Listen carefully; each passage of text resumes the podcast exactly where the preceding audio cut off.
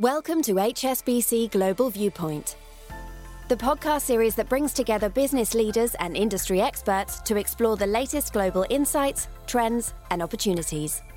Make sure you're subscribed to stay up to date with new episodes. Thanks for listening, and now on to today's show.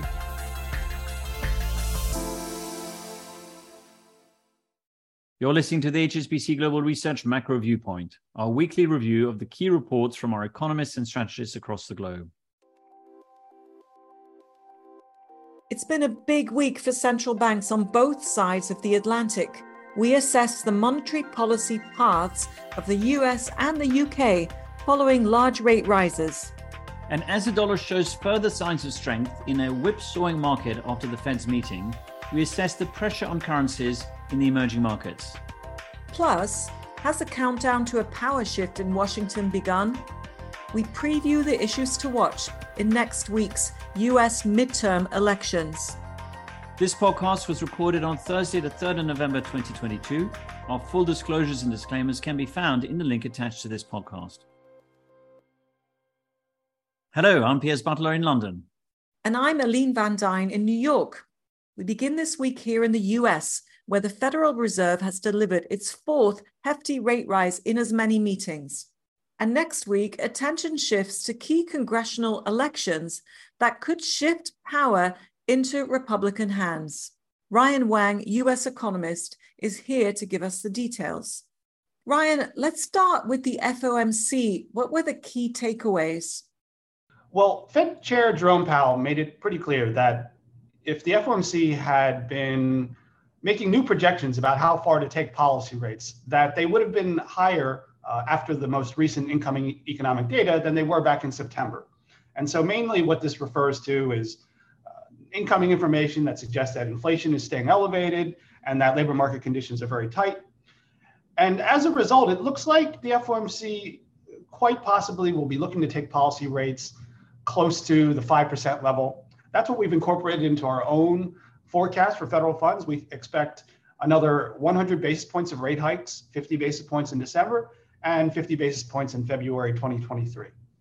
Now, you've said that risks are skewed towards higher rather than lower policy rates. What are the key data points to watch out for?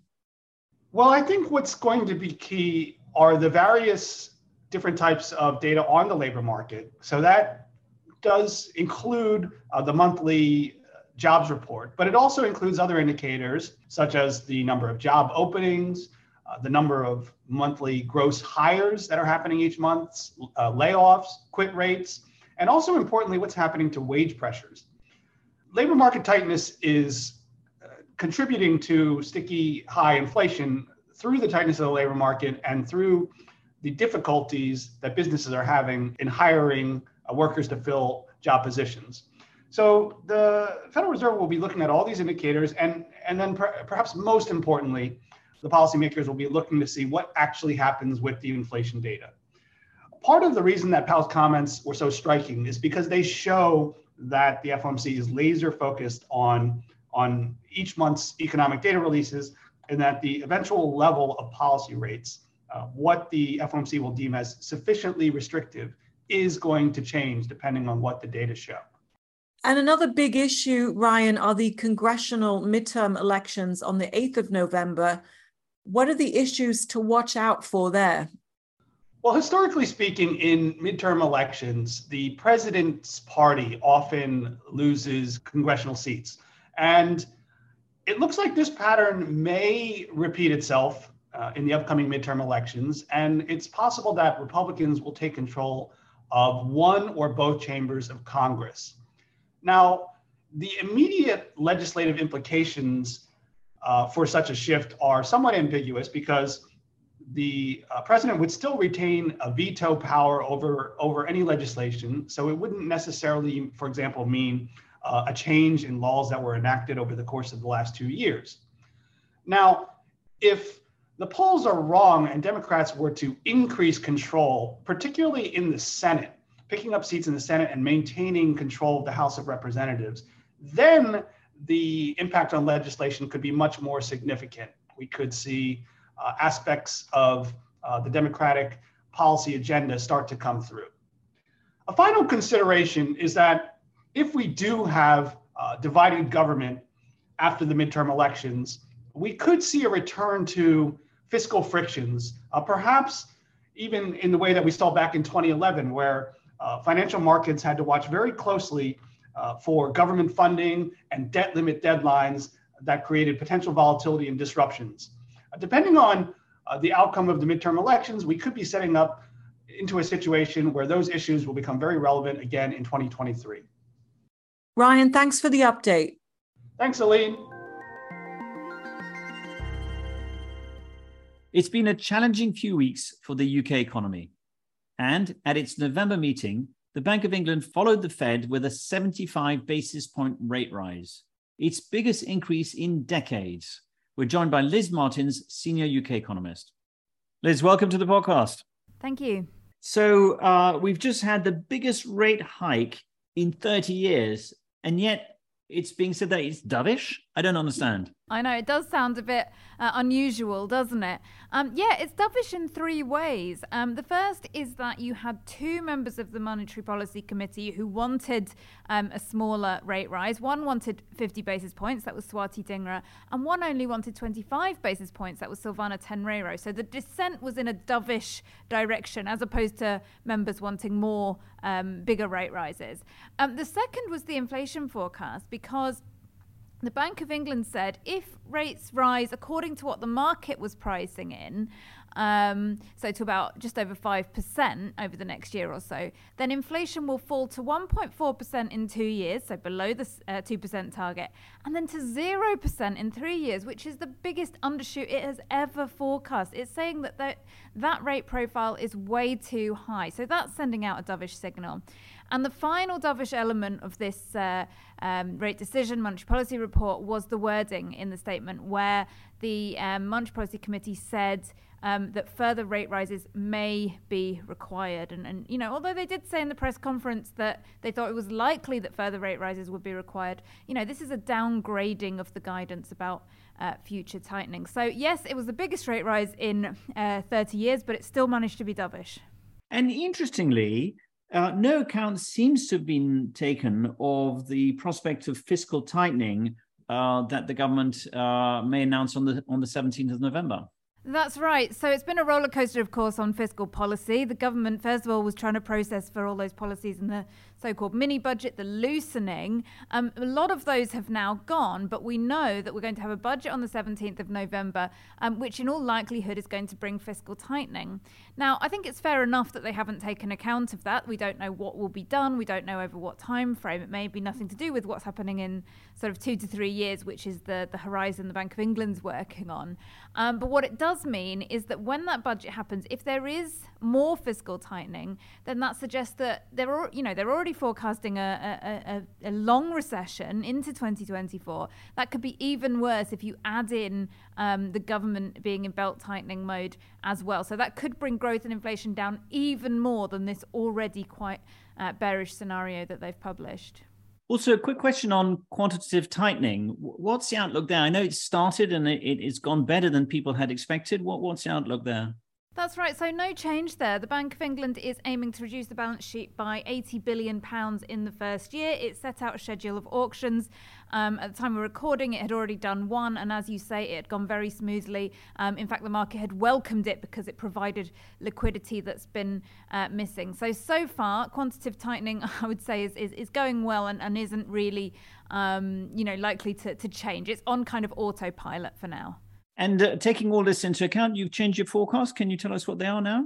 Yeah, we have. So we published our previous interest rate forecast on the 23rd of September. That was the day of the so called mini budget, and it took into account all those tax cuts that Liz Truss had announced. Um, now, most of those have gone, so the conditions have changed a lot. So previously, we were forecasting uh, for bank rate to peak at 425 in March. We now see just two more rate rises from here 50 basis points in December, 25 basis points in February, and then stop. So that gets us to 375. So 50 basis points lower than what we were forecasting previously. Liz, thanks very much. Thank you.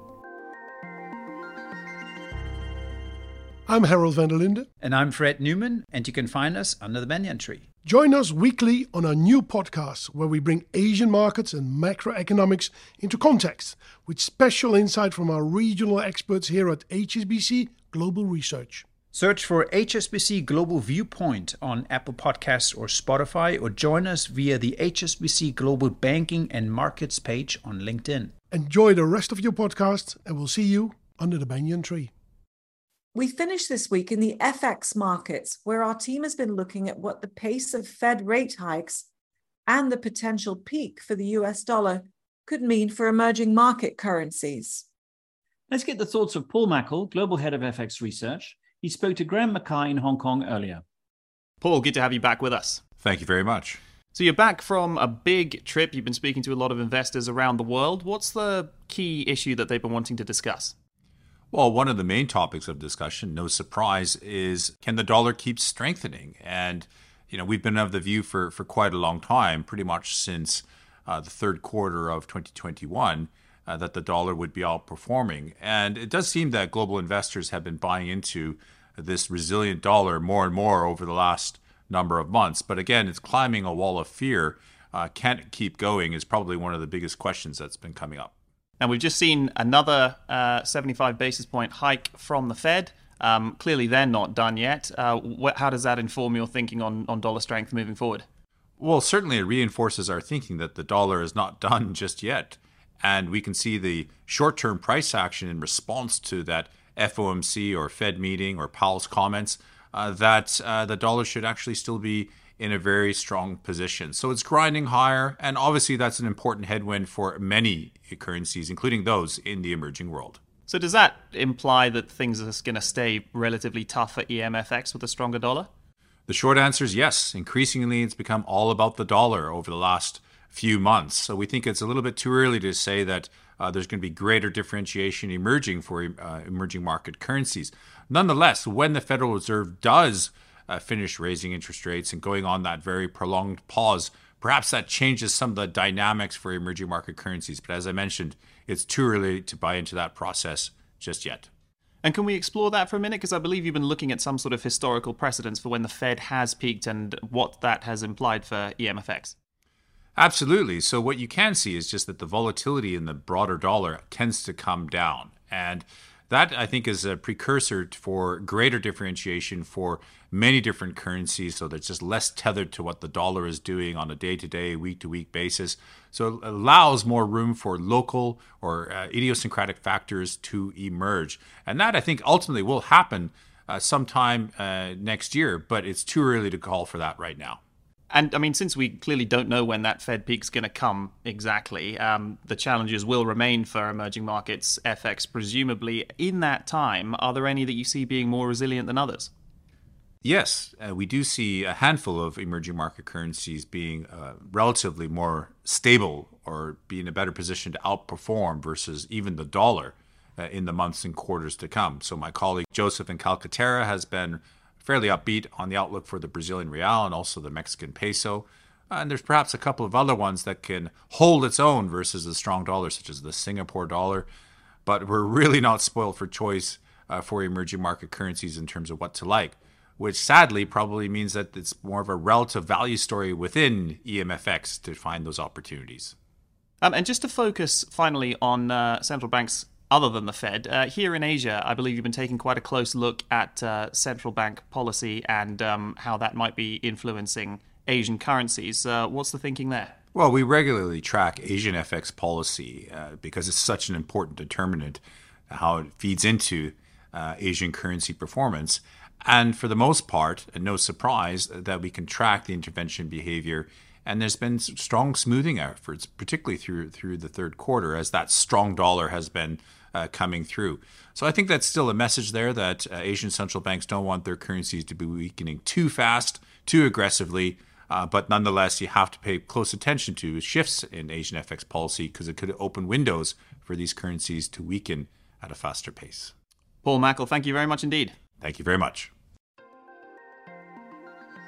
So that's all from us this week. Thanks to our guests, Ryan Wang, Liz Martins, and Paul Mackel.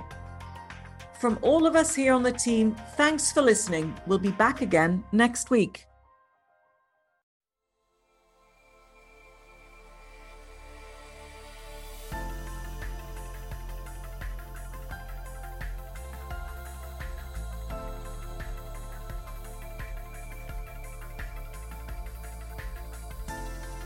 Thank you for joining us at HSBC Global Viewpoint. We hope you enjoyed the discussion. Make sure you're subscribed to stay up to date with new episodes.